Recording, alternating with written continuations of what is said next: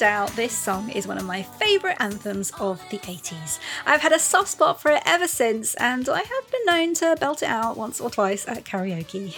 It propelled Tiffany to fame at the tender age of 15 and led to her becoming an icon around the world. I'm Genevieve, and I'm so excited the lady herself is joining me today, so here to talk about her life after that thing she did, including her new album Shadows, her cookery club, and much more besides. Please welcome Tiffany. Tiffany, hello. Happy New Year. Well, thank you. Happy New Year. How was your Christmas? It was wonderful, relaxing. Great. Nice to be home for this one. Before we start, all the things we're going to start this year. So it's a big year for Tiffany Tunes and the Shadows album and Let's Food with Tiffany, my cooking club, and the cookbook coming out.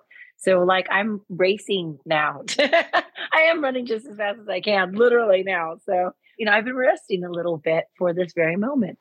So I'm excited now to start the new year off right. Cool. We'll hold all the thoughts and all the cooking and the tours and everything else because we'll be coming to those a little bit later. But are you a New Year's resolution type person? I am. I definitely, yes. I've always been that way, actually. And how are you at sticking with them, though? Usually I do fulfill most of what I do. I used to overdo it. Now I pick two or three things that I think are really obtainable. And most of those are like, spend more time with your family, or make sure that you call people more, little improvements with yourself, that kind of stuff. Because life's a journey, right? You just got to keep trying to be better and better. Yeah. Add things and learn things. And you also want easy stuff so you're not beating yourself up kind of around May, June. Yeah. There's always the traditional weight thing and all that kind of stuff. And then the business goals. But I think, this year for me, it's really just to take everything I've been given and to really just do the best and enjoy it, and connect the dots with people and kind of use everybody in my camp. We all are so talented, kind of like bring out the best in everybody. So you're joining me from Nashville. Is it where you live at the moment? I am outside of Nashville, yes. And obviously I'm here in London, but you used to live in England for a while, didn't you? You recorded your latest album in Wales. Are there any British quirks that you took back to the US with you? Oh, many. I keep coming back and forth, so we're not done. I'm looking forward to actually being there in March and doing some Shadows acoustic premieres for the fans. So again, just living in the present, that's what's in the mix now. And I do consider England a second home to me. I have family there now and lots of friends and lots of good memories. And I hope to make many, many more this year. Cool. Okay, let's get down to business and enter the nostalgia zone.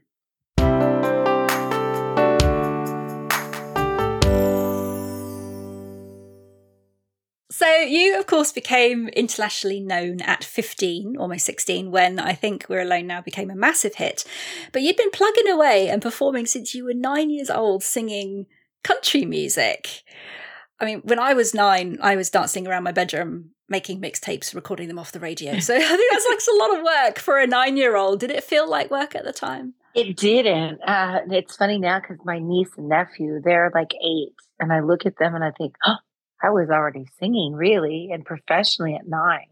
So it's made more of an impression on me now because, of course, as a teenager or preteen, you think you're cool and you think you're adult. So, for me, I was going with the flow and I just loved what I was doing. And I never had to really be anything but a kid, really. But I was in an adult world and I loved singing. So that was, no one forced me to do it. So it felt normal for me to be kind of living that life already at 9 years old. For me, I think We're Alone Now is one of my anthems of the 80s, but you weren't that keen on the song when you first heard it, were you? Well, I heard it, the Tommy James and Shondell's version, and it was very, children behave, and I was like, what is happening? It's not what I expected by any means, and I had never heard it before. If I did, I didn't recognize it at the time, and because my mom knew the song, and of course my dad and my family, but I didn't. And I was only 14 when I recorded it. And then I came back and, you know, my producer at the time was like, well, it's going to be different. So come back tomorrow and I'll have a track for you to pick up. And then I picked up the track and it was more like kind of a dance track. And at that time I had been working on material that was country, kind of rock, kind of Sheryl Crow, if you will. So kind of a meeting of the minds with all the different influences by the time I was 14 that I had experienced and, you know, kind of were a part of me. So I was kind of hoping for something like that. And then we had this dance song. And that was my biggest fear, was that people wouldn't know that I could sing. I mean, to be honest with you, I ended up being kind of right, because it's taken me a lot of years to show that I'm not just one hit wonder and could have been, although number one as well, and this massive ballad for some reason didn't get as much notoriety, if you will. I think the fans loved it, but I think that, you know, by then the critics for some reason wanted to say, well, she's manufactured in this one. Like, this is not the same vocalist. So that's really, for some reason, it just got thrown to the side that I was just the girl that sang I Think We're Alone Now. Yeah. But there really was some more. So, you know, full circle now, though, I love singing the song. It makes me happy. I'm so glad it worked out. You know, you never know. I mean, obviously I was 14, so I'm glad that I took advice. But now if there's something happy about that song. It just makes people feel good. It's being used over here in a campaign for McDonald's at the moment. So it's on TV. A lot. I know, which I'm hoping I know I can pull it up online, but I want to see it over there. So I'm waiting it out. And then came the idea of sending you on a tour of shopping malls to promote the song, which was immortalized in your first music video. They look like fun, if slightly crazy times. You know, it really wasn't that crazy. I think we were just, again, riding the wave a little bit. It was happy times. It was a great problem to have that people were flooding to the malls to see me, and the record was going up the charts, and, you know, it was happening. The sad thing about it was that it was happening and we had to leave the malls. The malls were really intimate and very cool. But again, nice problem to have, that you've got to go into the venues and it, you know, it's just not that intimate after that. So you can't cry about it. I definitely was thrilled, but yeah, there was something so magical about the mall tour. I think it's, you know, I also got to eat pizza every day and go shopping and hang out and talk to my, you know, so I met lifelong friends there who are still my friends from the mall tour. And of course, it set up the model for future promo tours for future stars. Britney Spears did a mall tour. I think, like, was it NSYNC or Backstreet Boys also did a mall tour? You were like the one that started it all off. I was the one that started it. I think I'm the most successful at the mall tour, to be honest with you. But yeah, I mean, it makes sense, because I was already doing clubs in New York, like I said, at 14 when I got signed. And then you promote the album as it's being promoted and, you know, coming out. I was doing clubs in New York and the music was great, but I was too young to hang out to meet the fans. So there was no connection. And we were seeing that right away. And basically my album was going to get dropped. So it was the mall tour that saved me. I'm a mean shopaholic now from the mall tour. I do not want recovery. I am fine. But yeah, I mean, yes, it did. It really did. And I love food courts. Me too. And so the song blew up around the world and you became the youngest female artist in the US to have a number one debut album. I think you knocked George Michael from the top spot at the time. What was it like for you as a 16-year-old to suddenly have all this attention? Well, yeah, it was amazing. It was Michael Jackson, actually. It was Bad. And I knocked it off of number one and then had to meet him like 2 weeks later, which again, that's a nice problem to have. Awkward. And he was so cordial and so wonderful, because I didn't know. I was like, ah. But he was really, really cool and just encouraged me to have fun with it and have a good time and enjoy the fame and enjoy the success. That meant a lot to me. Can you remember what you were doing the day you were told you had your first number one? I was washing dishes and doing my chores. Very glamorous. And my mom was going to be getting home from work, yes. And my manager called. He said exactly that. What are you doing? I said, I'm washing dishes. He goes, you'll never have to wash dishes again. And I said, oh, okay. And he goes, your record just went number one. You're a number one artist. I went, oh, that's really cool. Okay. I was like, that's a claim, you know, and I knew kind of what that meant a little bit. And he kept talking. And I said, you know, I have to let you go because my mom's going to be home here pretty soon. And I do have to have these done. He goes, okay, you're totally missing it. I go, no, you're missing it. If I get busted, I can't do any of this. So number one, my mom will shut that down. Okay. So I got to go.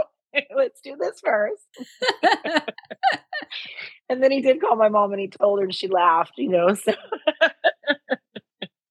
So that's how I spent it. You had a really wholesome, clean-cut image in the video for, I think, We're Alone Now. You're wearing a really baggy sweater, high neck clothes, not really sexualized at all. Was that your style anyway, or did you get a say in your image? No, that all just came by, like, you know, random last minute thought kind of stuff. I mean, it really was like, oh, okay, we've got a phone call. Tiffany's needed on Top of the Pops. Oh, what is that? Well, that's this big, huge British show. And, you know, okay, well, somebody take her shopping. Because where I came from, you know, Norwalk, California, there was nothing for glamour. Like, you couldn't find that kind of stuff, stage wear or anything. So I remember them taking me to the Valley in LA, outside of Hollywood. And it was really, what do you put on a 15-year-old? So it was jeans, and the long jumpers really became because they were sweaters that I thought were cool. And it was my producer's wife that kind of like took me shopping really at first with her daughter. And we just picked things we kind of liked that we thought were kind of funky and cool. And I'll tell you, I thought it was cool because it was anything that I saw where I was living in Norwalk at all. There was nothing like that. You didn't have fuzzy sweaters and, you know, cool jean jackets with studs on them. We just didn't have it. It was Vans, you know, tennis shoes, and it was jeans and all of that. But it was pretty plain. We didn't have the bling yet. So, you know, for me, I was like, yes, yes, yes. I want all of these things. I can't really blame them all. I've had that, I think, since I was a little girl. I've always loved like costumes and bling and just outrageous. I just always have. That's how I started, just singing at the dinner table with my family and always coming to the dinner table with like my grandmother's shawls and bracelets. And as long as I put the stuff back and didn't break anything, I was allowed to glamorize and come to dinner. And I had an older cousin who was so annoyed by it. She was just like, what is happening? She's such a freak. Why are you doing this? Why are you guys encouraging this? I think at the time, girls didn't really have a female role model who was younger than Madonna, who I think was 29 by that point. So I guess it was a no-brainer. He became so popular. But how much pressure did you feel to be a good example, in quotes, for girls while trying to grow up and discover who you are as a young woman at the same time? I didn't really feel any kind of pressure until maybe later on, you know, 17, 18, when you really are starting to have boyfriends or you don't want to study. And by that time, I'd been on the road for a while. It was hard to it got hard to travel, be on the bus, do 2 shows a day, travel and do schoolwork.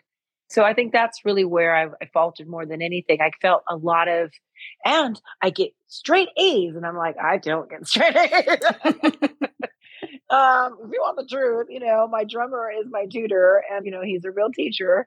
But yeah, like he has to push me a lot because I'm tired. I just was tired. So we started doing things and working with the school that I could do things that would allow me to graduate legitimately and know things, of course, but maybe more hands-on and pliable to my schedule.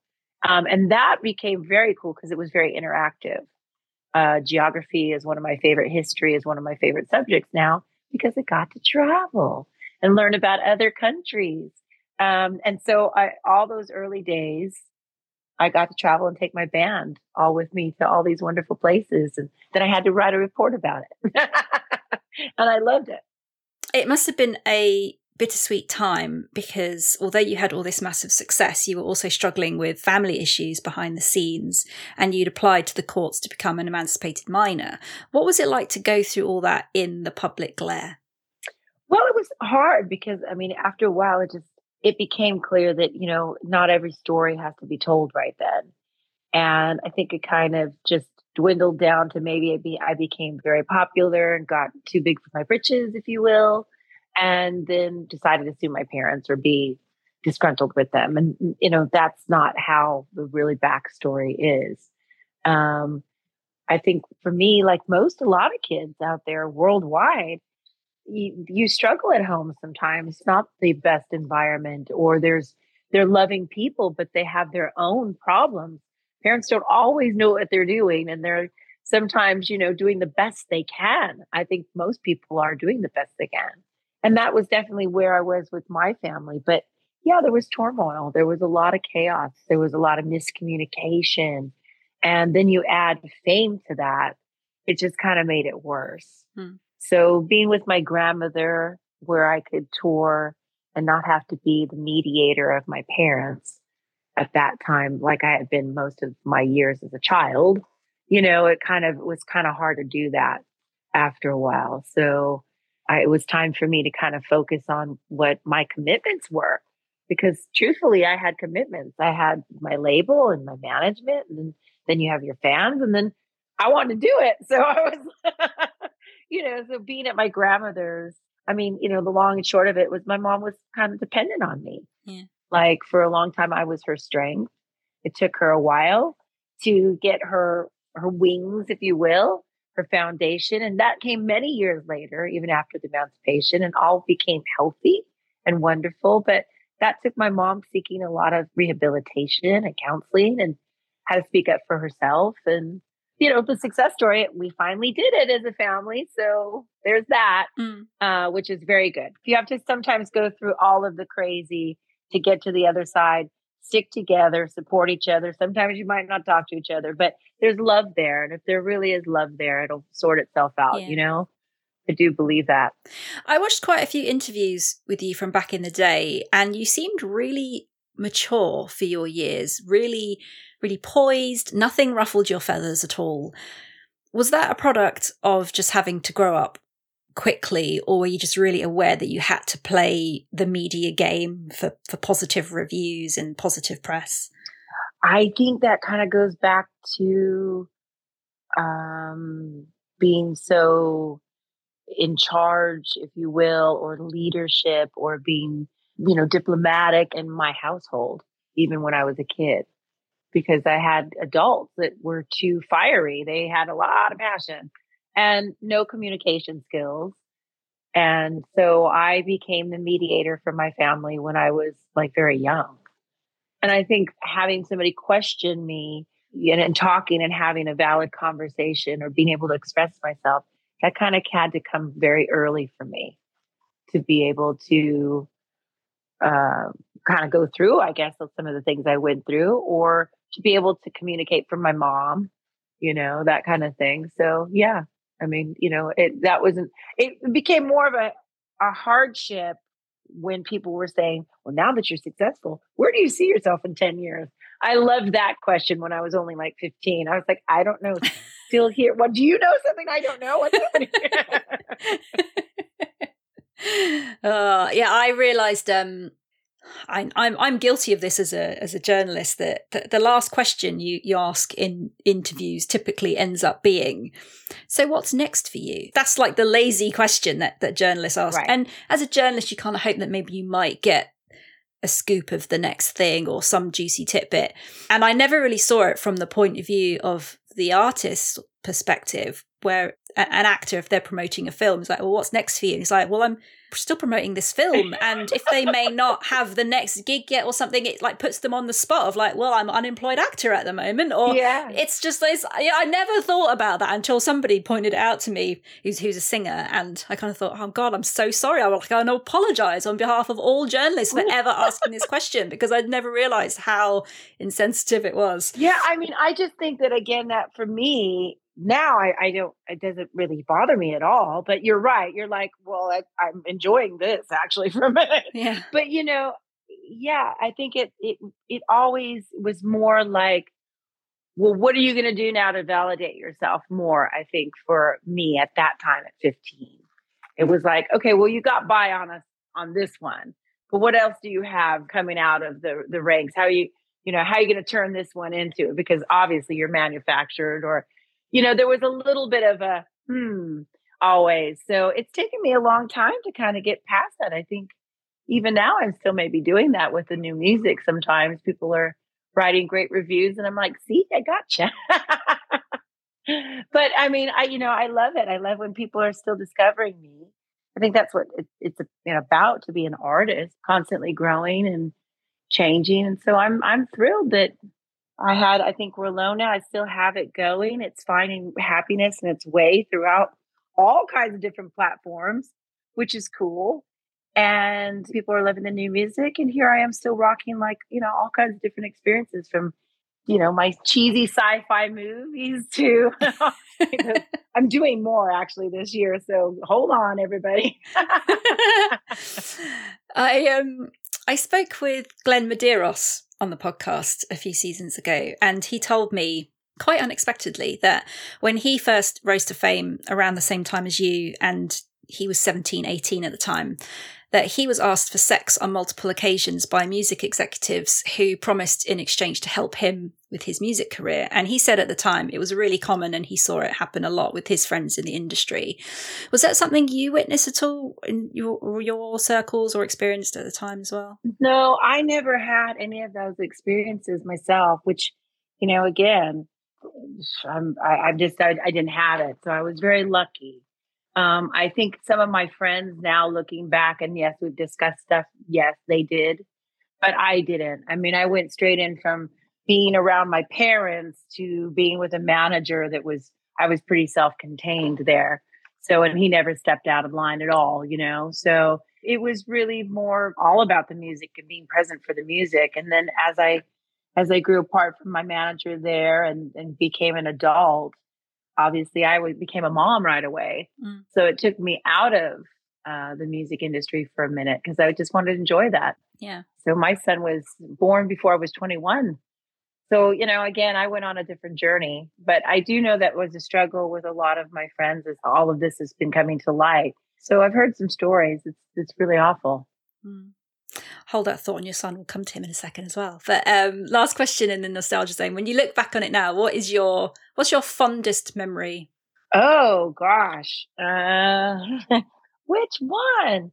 Oh, I know, it's like choosing your favorite child, isn't it? Someone else. Yeah, I don't know. I would say it's hard. I would say one of my favorite memories is hearing I Think We're Alone Now on the radio for the very first time, my mom driving in our hometown. That was fun. Because that's kind of when you feel like you really made it. Like I said, the mall tour, and then I was flying around doing a radio tour before the mall tour, which, you know, you go and do a radio show or you mingle with them. And then you get in the car after you leave and they're playing your song. Or you stay in the town and you're doing the show or whatever, and you hear them play your song. And that is meaningful. Don't get me wrong. It's fantastic. But when you're just randomly getting in the car, like to go to the grocery store, and you're in Norwalk, California, and your song's rocking on the radio, that felt very special. So that was a really great day. Okay, it's time to head out of the nostalgia zone and into what I like to call the Latted Zone, otherwise known as Life After That Thing I Did.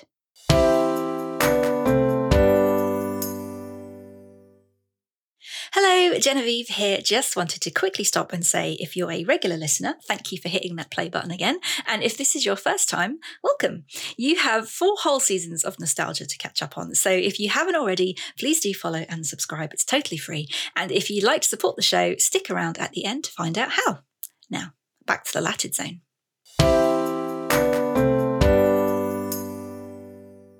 By your third album in the early 90s, the music landscape had changed and pop had kind of become uncool at that point.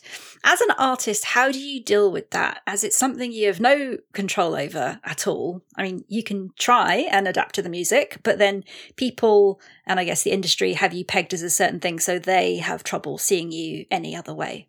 Yeah, I mean, I've definitely had these problems. I think for my sanity, for, you know, the truth, And for my own interest and, you know, again, for my fans who've been with me, I do things now that really just interest me, that I feel are true growth. There was a time where I felt a lot of pressure to, you know, oh, that's the style. Okay, that's what we're doing. You know, oh, everybody's wearing that. All right, then that's what, I mean, I'm from LA. So, you know, that's kind of the MO a little bit, you know. But after a while, I was like, why? I'm not even happy doing these things, and I'm paying for it, and it's not even working, because sometimes if it's not real, people know it eventually. And now I really just enjoy working on projects that I feel that are making me grow as an artist and better as an artist and a songwriter, and a great experience. So that's why, you know, we record in Wales at Rockfield and Sunset Sound and great studios, and, you know, kind of do like a little mini residency in this, you know, the town that we're at, or, and bring great musicians, and all of the experiences that I'm having now. I think that's the most important. And through that, you find your own tribe. It sounds really hashtaggy, you know, find your own tribe, but I do believe in that saying. You will find your people. Mm. And, you know, and I'm very lucky because I have Team Tiff and all the people that have been with me for a long time, and new fans, of course. But, you know, I kind of just found where I belonged, and people were accepting of the new music, and were interested to see me grow and why. And as an artist, my stories that I write and in my songs, and understanding me, because I'm not the only one that feels that way. So again, I found my people; they understand my music. So that's kind of what I think it's all about, really. You mentioned you had your son Elijah in 1992 when you were 21, and then you took the best part of a decade off to be a mum. And I guess by today's standards, 21 is relatively young and arguably an interesting life choice at that point in your career. Why did you decide to do that, and how difficult was it to get back into the business after? It wasn't really that difficult to get back in the business. It was, again, I didn't say that I didn't want to. I just wanted to pick and choose some things, of course. And, you know, it was great years when Elijah got to travel with me. He was too young to remember, but I did do the whole the nanny goes out on the road thing. And I love it. That worked. So, I mean, it really kind of just happened. I wasn't really planning, but, you know, we got married, and it was right for a long time, you know. And Elijah is the best thing that's ever happened to me. He's a structural engineer now, and just off living his dreams and making me proud. And he's just a really great guy. And I love that about him. But as soon as I found out I was pregnant, I was like, okay, all right. I always wanted kids, and I always wanted to be a mom. And I didn't freak out at all. It was totally open and accepted. And we just moved on from there. And it was the best thing I've ever done in my life. I find it really interesting that you released a critically acclaimed album in 2000, The Color of Silence, and Billboard even called it one of the best pop albums of the year. But the industry held you back, and you struggled to get radio airplay or coverage because people still saw you as this teen star from the 80s and couldn't get past it. I know, frustrating, right? What can you do? I mean, this, again, it's nice now, even with Shadows now, to see these reviews, to see people go, oh, ding, finally. It's like, okay, so we are making traction on this album, and I couldn't be more thrilled. Mm. But yes, even with Color of Silence, and even with the validation of Billboard, and working with great people, and again, writing on the album and showing more of a rock side, and it's taken still this whole time for people to really get it. To see me sing live, to see my commitment, I guess. I don't really know. But I think, you know, the way that I look at it is, well, we're here now. So just keep going. And, you know, and I think there's more to show. You posed for Playboy in 2002, which you looked amazing, by the way. Thank you. And I saw an interview with you on The View at the time where you said that you felt you had to do it to get people to listen to your music because you couldn't get played on the radio or booked on shows to promote your albums. And doing Playboy gave a strong enough talking point for people to have you on their shows. Well, yeah. It's an interesting strategy that really worked. That was at a time that The Color of Silence was actually doing well. opened my eyes was getting played on radio and people. But again, there was that, well, but this is Tiffany. Like, oh, but is the song doing well? Well, yeah. Do people like the song? Yeah, but it's Tiffany. It's like, well, okay, well, there's nothing really we can do about that. If the song is doing well, then just go for it. But there was always this backlash. And at that time, Playboy came to me and offered me to do the part of me, to be part of the Playboy family, and to do the magazine. And it was like, well, that will definitely take away the walls here. And again, I was generating a lot of interest based on the traction of the record. But yet when I would call shows, or not me, but publicists would call shows, again, there wasn't really, you know, that people wanting to like have me on. And that's, I think, what I said on The View. Well, you know, we called and called and called and you didn't pick up the phone. I do Playboy and here I am sitting on your couch.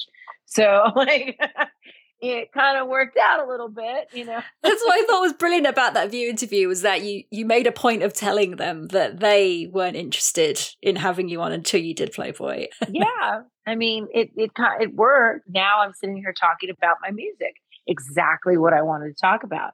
I'm proud of doing Playboy. Was it a gimmick? No, it came to me. I didn't seek it, but it was at the right time. So it was a great opportunity. And I thought, you know what? Okay. I mean, I was in the best shape I've ever been in my life, and I enjoyed all the glamour. It was a great experience for me. You've also dabbled in acting, as you mentioned before. You were the voice of Judy Jetson in the Jetsons movie, and you've also appeared in a few movies, including one with Debbie Gibson, Mega Python versus Gatoroid, where you have this brilliant 5-minute cat fight and you're slapping each other and wrestling and pushing each other's face into cake. And you and Debbie are actually really good friends now. Well, we've always kind of been friendly. We just didn't know each other. We never had the chance. There was no rivalry because we never really talked to each other. We were always so busy. And she's East Coast, I'm West Coast. No mutual friends at that time. Now, yeah, I mean, we've grown to be, you know, like sisters. We really defend each other. We love each other and we're friends and we're so different from each other. But that's part of, I think, the magic, really. And we share so many common fans that they don't have to choose between us. They can have us both.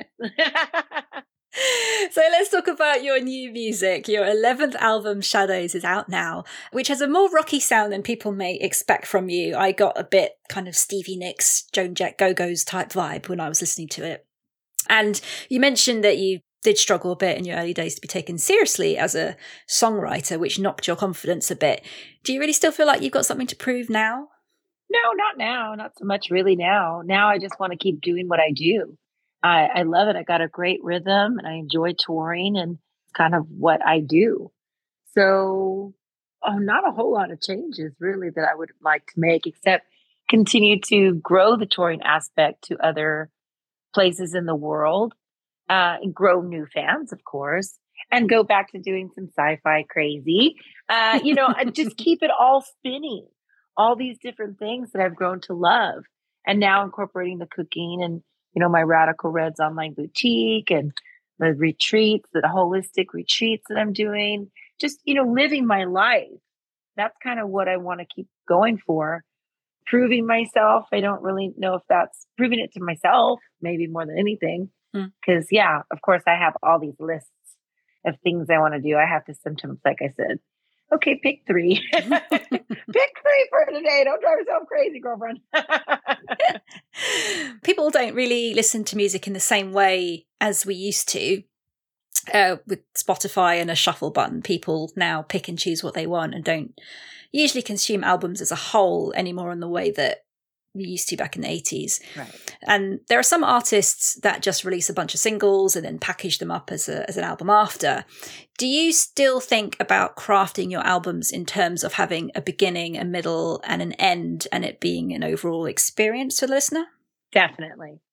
I love all types of music, and, you know, I think it's cool, all different kinds of artists, and there's platforms for everybody. But for me, I love the experience of music. I love to listen to something from beginning to end, and I love to feel and connect with it. But yeah, you know, and I have the patience as a listener to, you know, listen to that second guitar solo or that long intro. But, you know, again, I think that was some things that we had that's always been ingrained in me with listening to great music, where, you know, you had to have a little patience, and there was some drama, and there was some build, and there was some brilliance there. Now we want to kind of get to the chorus and get to the end. So I think there's room again for all of it. But for me, I really do enjoy hearing an artist and feeling that before I even get a chance to see them live or the video come out, hear them enjoying themselves on their record, because you can kind of tell, especially for me as an artist, sometimes it's just it's an imprint that we leave. I don't know how to say it. You know, even for me, there's been records I've done that have been rushed, or I had to do, or song I'm not really crazy about. And you always want to give your best, but when you just don't really bond with something, you don't really bond with it. And then there's songs that you're given and you bond and you just wrap around it so much that it's just not just your voice. It really is a part of you. I wait for artists to do that on an album. I think Sam Smith really does that on a lot of his songs. You could just feel it, you know, the heartbreak. It's I don't know how to explain it. You know, there's a difference in singing and there's a difference in just giving that imprint. It's beautiful.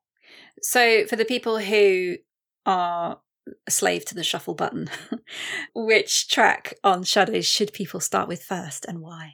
It depends what kind of mood you're in. You know, the Shadows album is The Light in the Dark. So we have the up-tempo stuff, which is rockin', kind of Go-Go's, kind of punk pop, a little wink back to the 80s, but very modern yet at the same time with the production. So it's like my go-to, my sassy music, if you will. You know, I'm going to tell them something because, you know, I've been through a lot of that, and that's kind of where I put that. But then you have your ballads that are really, you know, heartfelt, that are open-ended. We don't know what the outcome will be, but we're living out loud and we're giving our heart to Heartbroken. And I think some of the ballads, like Bed of Nails, probably would be one of my first songs to play people, because it's just so... again, it's one of those imprinted songs. I mean, that's a one-take vocal at 11 o'clock at night when it was a scratch vocal. And I had hungry people. I had just made a roast dinner for the band, creating this beautiful magic in the kitchen. And it was quickly, let's just go in and do this vocal, get it down. At least we'll have it tonight and we'll tack it in the morning. And it was my first time singing to all the band, singing all the lyrics, having it all down complete. And I thought, okay. And I think, too, I was just tired as well, but nervous to sing it in front of people. And if you hear the song, I mean, it just keeps going. It keeps building and building and building. It's quite a long song. Yeah. So I thought, where am I going to take this without being boring or overdone? Or you got to ride that wave. And they did such a great job, all the band and the production. Of course, Mark did a great job. So I felt a little pressure, but at the same time, in a weird way, I was kind of tired and hungry, and I had people waiting. So I knew I couldn't, all these boys waiting on you is not a good thing if they're hungry. So okay, let's get this done. And I just sang, and I just tried stuff, and I just wrote on top of all of that beautiful music. And that's where it took me. So it really, even for me, I was like done singing, and I looked at, you know, through the glass to the other room where everybody was at the console, and they were just like staring at me like, oh, okay. And I just was like, wow, oh, okay, that was pretty good, right? Did that happen with me through my body? What happened? So it was quite special, really. Yeah, that was a really special one. We're talking a lot about food here. Let's talk about Let's Food with Tiffany, which you've mentioned a couple of times. It's your cooking club. Where does your love of food come from, and why did you decide to set up the club? Well, I come from a long line of amazing cooks, like everybody out there. And that was just something that was always happening in my home. The kitchen was the heart of the family. And some of my family came from Oklahoma, more southern roots, lived in LA, mostly towards East LA. So a lot of Mexican tacos, California, all of that. And then my dad's side is Lebanese. So lots of food. But then again, here I go traveling around the world at 15 and coming back to Norwalk, California, people going, what is Thailand like? What is India like? And I'm like, well, these are the pictures and you try to explain it, but you don't really know how to explain it. And I found somehow communicating through food was more like, well, they had this really great shrimp dish and it tasted like this lemongrass. They call it lemongrass. So finding lemongrass in like Norwalk, California was funny, until like the international market started coming in. But at that time, we didn't have that. So I would have to recreate this taste and get as close as you. So I'd be in there like making it, and as long as I cleaned it up, my grandmother, my mom was pretty cool with it. And I tried to bring those flavors back to show my family. So that's been going on literally since I started traveling. And now it's just, that's pretty much the wheelhouse of my cooking. I go around and I kind of just try to recreate these wonderful dishes and add my own flair because I like a lot of earthy things. So sometimes I go, ooh, that's really fantastic. But now I know what's in it. I think it should have. And there's a little tip takeover, my zhuzhi, and I call it. And I add my little 2 cents in there. But I love cooking. It really is my therapy. I enjoyed it. I started doing more of it when I was in COVID, obviously, and sharing it with fans. And it became my refuge. It became my way to keep sane, connected to people, feel connected to my family because they passed on. And I was really missing them. And so I think we all were going through something, depression, anxiety, all of it. And that really helped me by sharing grandma's recipes. I felt like they were with me. And then we were connecting, and it just was no pressure. It was something that was a happy memory in a weird time, making happy memories.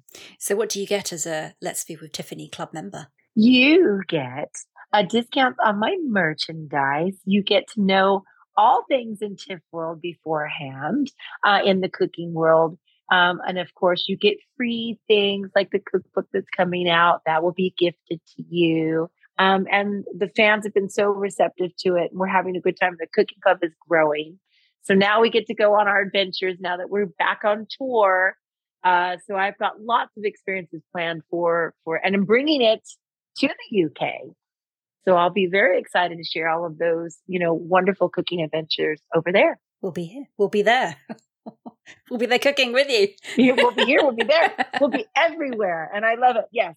It's time. It really is. That's going to be strategic. And, I want to get into some kitchens over there and just have a really great fan experience. You should totally do like our Celebrity Master Chef or Celebrity Great British Bake Off or something. You should totally get onto one of those shows. I know. Those shows, I would love to do it. Don't get me wrong, but they are so stressful. Woo! I did Rachel Ray versus Guy Fieri over here, and I was one of the finalists actually. But I have to tell you, it was hard, and it's stressful because it's food and it's timing, and it's like something's boiling. You're like, quick! I need that thing that I told you I needed because you're relying on production as well, and different cameras are floating about it. And as you're plating something or something's dripping or something's not right, they're, of course, in your face talking to you in that moment to totally stress you out. They're going, so tell me what's happening. Why is your dish collapsing? It's because you are my way. That's why. I cannot talk to her. They used to get mad at me because I shut down when I'm really stressed. I actually get really quiet. And like, I'm really focused and I'm very not short and mean, but I'm very like direct. This has to happen. I'm like, I go into a zone. Okay, fine. Handle it. And like, that's kind of how I became. That's perfect for a chef though. That's how I became as a cook. When they were doing that, I was like the pressure, and I was like, they're like wanting all this chatter. And I'm like, no, I keep shaking my head. They're like, you don't get it. This is reality TV. It's not no, it's shine. You have to do so. You have to talk. So they kept saying, Tiffany, you have to be more animated for the camera and talk to the camera. I was like, yeah, I know, but like everything is like, I'm burning my dish. That's not, and they're like, that'd be great TV. I'm like, no, you want me to fail. Either way you win. This is not a win for me. So yeah, you have to just, balance yourself, I guess. You've said that being on the road has affected your health a bit and brought a lot of stresses to your life, and you had a bit of a health scare. Would you mind sharing a bit more about that and how that's connected with your other project, Zen My Friend? Well, definitely. I think, again, before COVID, I was running and I was doing a lot, and that was okay. But, it's always high stress on the road and out of the norm and eating not the normal and sleeping not the norm and all of that. But then when COVID happened, I did get COVID and I got long COVID, which has affected different things. And we're still learning more about that. Your energy, the aches and pains, digestive, all of it. And as I'm learning more, I'm actually in a better position than a lot of my doctors, other patients. So I feel quite, like, okay, I can handle this. I just need more time to rest, really. Because it's almost like chronic fatigue syndrome. And where, again, this is going and we're just day by day. But I have been resting. I do feel better. I'm very grateful for this time off. But it really did have an impression on me. And it should on all of us, really, that, mental health, our health, immunity, stressors, they're all to be taken seriously. And I pride myself on, I can handle it. And I will give it a good go. Then I still probably will, but I know now so important about balance. And it's just, when this started happening, I couldn't ignore that around me, once again, organically, this community of people started reaching out, talking about health and talking about immunity and talking about Chinese medicine, which I've always loved and always been a fan of and always followed since the early 80s and my experiences over in Japan. So I've always been kind of more of a natural path if I could. So these aren't new practices for me, but they're more in-depth practices now. I'm really seeking and learning. And so I've got a company now called Let's Zen My Friend, which is a community on Instagram. So my page there that is just bringing people of like mind and knowledge about Chinese medicine, alternative medicine, stress, deep breathing, Reiki, meditation, what we're putting in our bodies from food. So it's really not like you have to sign up to change your life, but apply certain things that work for you that you may have not thought about, from reflexology to, again, literally deep breathing. Meditation has changed my life so much, from even the choices that I make sometimes in reacting to things. Just literally, sometimes I have to go, excuse me, I'm going to go to the blue, and I walk over there, and I know it's a place that nobody really will bother you and drag you out of for the most part. and I'll have my 10 minutes of deep breathing if I need to and go, do I really want to do this? I'm feeling pressured about making decisions. I don't want to let anybody down. But when you say yes to things, it really is a commitment. And then you feel more stressed because you really didn't want to do it. I mean, all the things that we do as people, you know what I'm saying? And sometimes we have to do things we don't like. So just getting your head around it, and rather it being a negative all the time, trying to work from some positive or understanding there's a limit here. I'm going to commit to this for so long, and then I'm going to release it and let it go. It was something I had to do business-wise or a season. And then that's it. But I'm going to look forward to that. And then, it's just how we change the outlook of how we look. Because that was another thing for me, as I started to feel terrible, I really was getting depressed. And then that just kind of spiraled. I felt like my immunity to collapse a little bit more. Last question. What's for dinner tonight? What is for dinner tonight? Tonight, we have salmon, actually, grilled salmon. And I'm in the middle of doing a lot. Again, there's that holistic immunity, living, better, making better choices. So I've been kind of limiting my sugars, limiting my carbs. I've been losing weight, feeling really good. I'm learning about inflammation and how that affects the body. So just processed foods, which is really hard because I'm on the road a lot.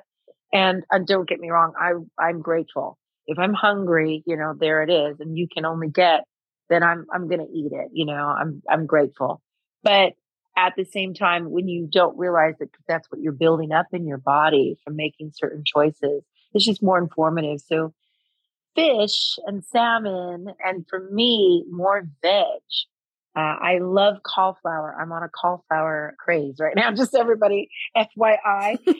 And you'll see that a lot on Let's Food with Tiffany on Instagram. I am using so much substitute for cauliflower as potato, and it actually works. I made a mean shepherd's pie. With cauliflower? With cauliflower. Yes, ma'am. And it rocks, I have to say.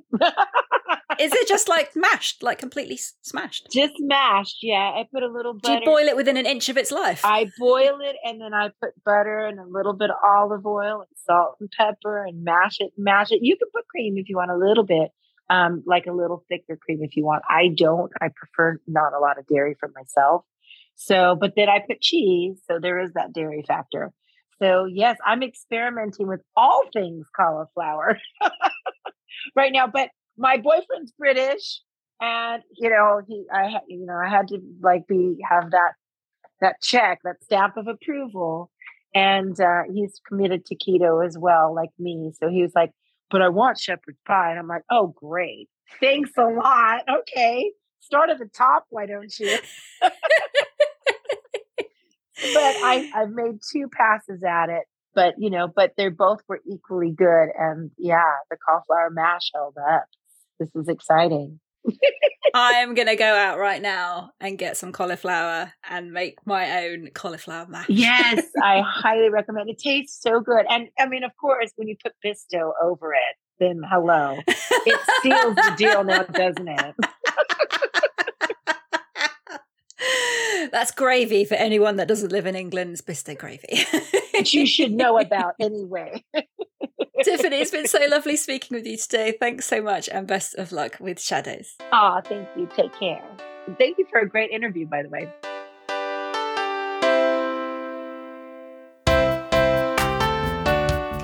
Big thanks again to Tiffany for joining me. Her latest album, Shadows, is out now. Do go and have a listen. And as he said, there's lots of ways you can be part of Tiffany's world. You'll find all the information about her cookery club, cookbook and fashion boutique, Radical Reds, on her website, tiffanytunes.com. And you'll also find all the info on upcoming tour dates there too. Hope you enjoyed listening to this episode of Celebrity Catch Up. As I always say, I know there's lots of podcasts to choose from, so thank you so much for choosing this one. If you enjoyed the show and would like to support it, please visit celebritycatchup.com, where you can donate, and as ever, do please tell a friend or share it on social media so others can discover and listen too. Hit that subscribe or follow button, it's totally free. Leave a nice review because people are more likely to listen if somebody else says it's worth it. And do say hello and follow me on social media. Just search for Celebrity Catch Up and you'll find me. Until next time, thanks for listening.